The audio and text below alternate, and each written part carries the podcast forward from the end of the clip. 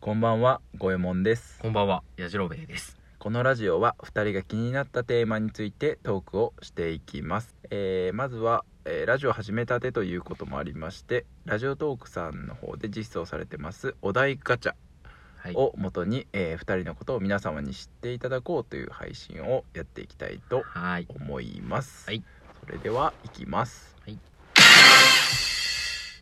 人はどうやって生まれるのって子供に聞かれたらなんて答える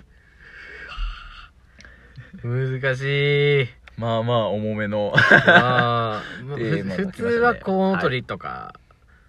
はいですよね、ああはいはいはいはい、自分の親には何て言われた聞いたことあるこいれや俺聞いたことないんだよあね俺もないわうないんだよね、こんなの。ーんどうしようかな難しいな。そうねまあ人はどうやって生まれるのまあ、いくつの子に聞かれるかにもよるけどね。何歳くらいの子に。そうだねまあ5歳ぐらいにしようか5歳っていうと、い保育園児おー、なるほどね。に聞かれた場合うーんどうやって答えますかうんそうだなパパとママが仲良くしてたから神様が あの神様があなたをくれたのよプレゼント的なそうそうそうそうそうあー仲良くしてたからあなたが生まれたのよなるほどかなああそれはいいかもしれないねごえもんさんはえあの違う違うもうちょっとあるやん いやいやだからここを褒め下げるところない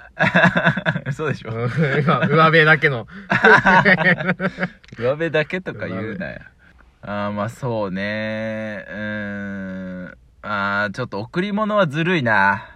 贈り物あはーちずょっるいとずるいあじゃあわなんてずいうのるいですわ人はどうやって生まれるのでしょうんえー、え直接的に言っちゃうー 直接的に言うの理解がまずできないじゃん5歳児だったらなんだろうその本当中学生中学生ぐらいならうん、もうまあでも中学生まで来てもう分かってるかう、ん、知ってなるんよか噂なんかねうん、あるある人から聞いちゃうみたいなとこあるよあねるあるうーんそうだねあの拾ってきた うわそれ5歳のが死んだ俺めっちゃ言われとったわあ嘘もう俺は川で拾っ拾ったんだってめっちゃ言われたわ思い出したわ かわいそうなやつおったあー言われたでもそれはねあー子供ながらに傷つくよあーやっぱそうなんだよくないよちょっと気をつけようやっぱ自分だけ違うんだって思っちゃうからねよくないようんどうせ俺は拾われてきたんやとか言ってたそうそうそうそうそうそうそうよくないんだよあー仲良くしてたら神様がうざい贈り物をくれたん だよああそう君という名のねぐらいがいいかなそうだね。そう、正解はそれです。 はい。はい。次いきます。透明人間、瞬間移動、動物と話せる、どの能力が欲しいうーん、俺は瞬間移動かな。あー、そうだね。あまあ動物と話せるかな。あー動物と話せるようになってもやっぱりさ、うん。恥ずかしくないなんか動物に話す の。うわえどあいういうこつと動物と話してるぜってなるよ。 えでも、ねえ、いろいろ情報聞けたりとかさ。動物からそ動うそ物うそうがそう人間と同じような知能を持って考えて発言してくれるならいいけど、どうせ動物なんてお腹すいた、ご飯食べたいしか言わへんよ。なんかすごい悲観的よ ね。なんか何事に対してもいや、。それなら瞬間移動の方がやっぱいいよ。あーいや、まどういう瞬間制移動は限がある確かによるけど、いいよなまあ距離とかね大事よねあと手繋いどったら連れてけるとか言うんやったらさ、あマジで金儲けできるぜ。ー下水んだよな透明人間はただのロマン やな。透明人間もさあのよくあるじゃんどの程度の透明人間かみたいなあこー、う何見えないだけとかっていうのかこう壁とかもこうすり抜けられるとか、はいはいは服はどうなる問題もあるよね。ああそうそうそうそう そう服着たまま透明になれんのかとかねうん身につけているものとかねちょっと怖いよねう。んあとその制限時間みたいなのうんが解除の方法とうかんさうんうんめちゃめちゃなんかね 熱くなってますけどだったらやっぱり瞬間移動だよでも瞬間移動だったらあじゃあに逆に透明人間でうんはいはい何がしたい透明人間静香ちゃんまあ静香ちゃんはするんじゃないやだっぱとりしたらうん瞬間移動って一瞬なんだよシうュンんシュンって言ってうんあれ誰かおったっていうのはできるよ いやでも見えるかな別にいいやん顔ば隠してあのサングラスかけていけばさしかも中の状態わかんないからさなんでシュシュンってもう何回もシュンシュン って確認しつついや怖くないそれ相手なんかいるんだけどってなるよねなったらざわっとしたらやめればいい はやべバレてるってなったらそれはうまいこといけるよ、ああそうっすかあ瞬間移動もそうやって使うんだまあ、そういう使い方もあるよっていう まあでもそのなんかどこにでも本当に行けるんであればどこでもドアと同じじゃんいやーそのなんかさ本当に違うよどこでもドアは繋がったままになっちゃうもんドア開けたら瞬間移動あーなるほはどねすぐに戻ってくれるからあーバレない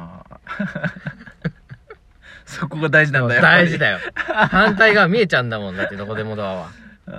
ーでもまあパスポートなくても海外行けちゃったりねしたりとかうんどうっすかあの新幹線代いらないじゃん東京ディズニーランド行くのにもちろんねそういうのもやっぱいいよねそういう距離も関係ないこう瞬間移動だったらね宇宙とか行けるるかもしれんね瞬間やったら別に瞬間なら行けるかもしれないあどうやろうねあでもいいかいけるかもしれんねあまあまあまあ月とかならいけるかあもねでもどうなんやろう絶対0度ですからね宇宙空間は一瞬でもダメかな一瞬でもやっぱりダメなんちゃうそっかじゃああー別にいかんきりゃいいかうんまあそうね圧倒的瞬間移動やなそれこそ火星とかねはいはいはいぐらいならまあマイナス60度ぐらいだったかな確かあじゃあ耐えれるわな耐えれそうじゃんうんそれぐらいなら行ってもいいかもねいいねとかねうんはい次行きましょうか、はいえー学生時代どんな反抗期を過ごしたあー反抗期か反抗期ありました反抗期あったんじゃないかなお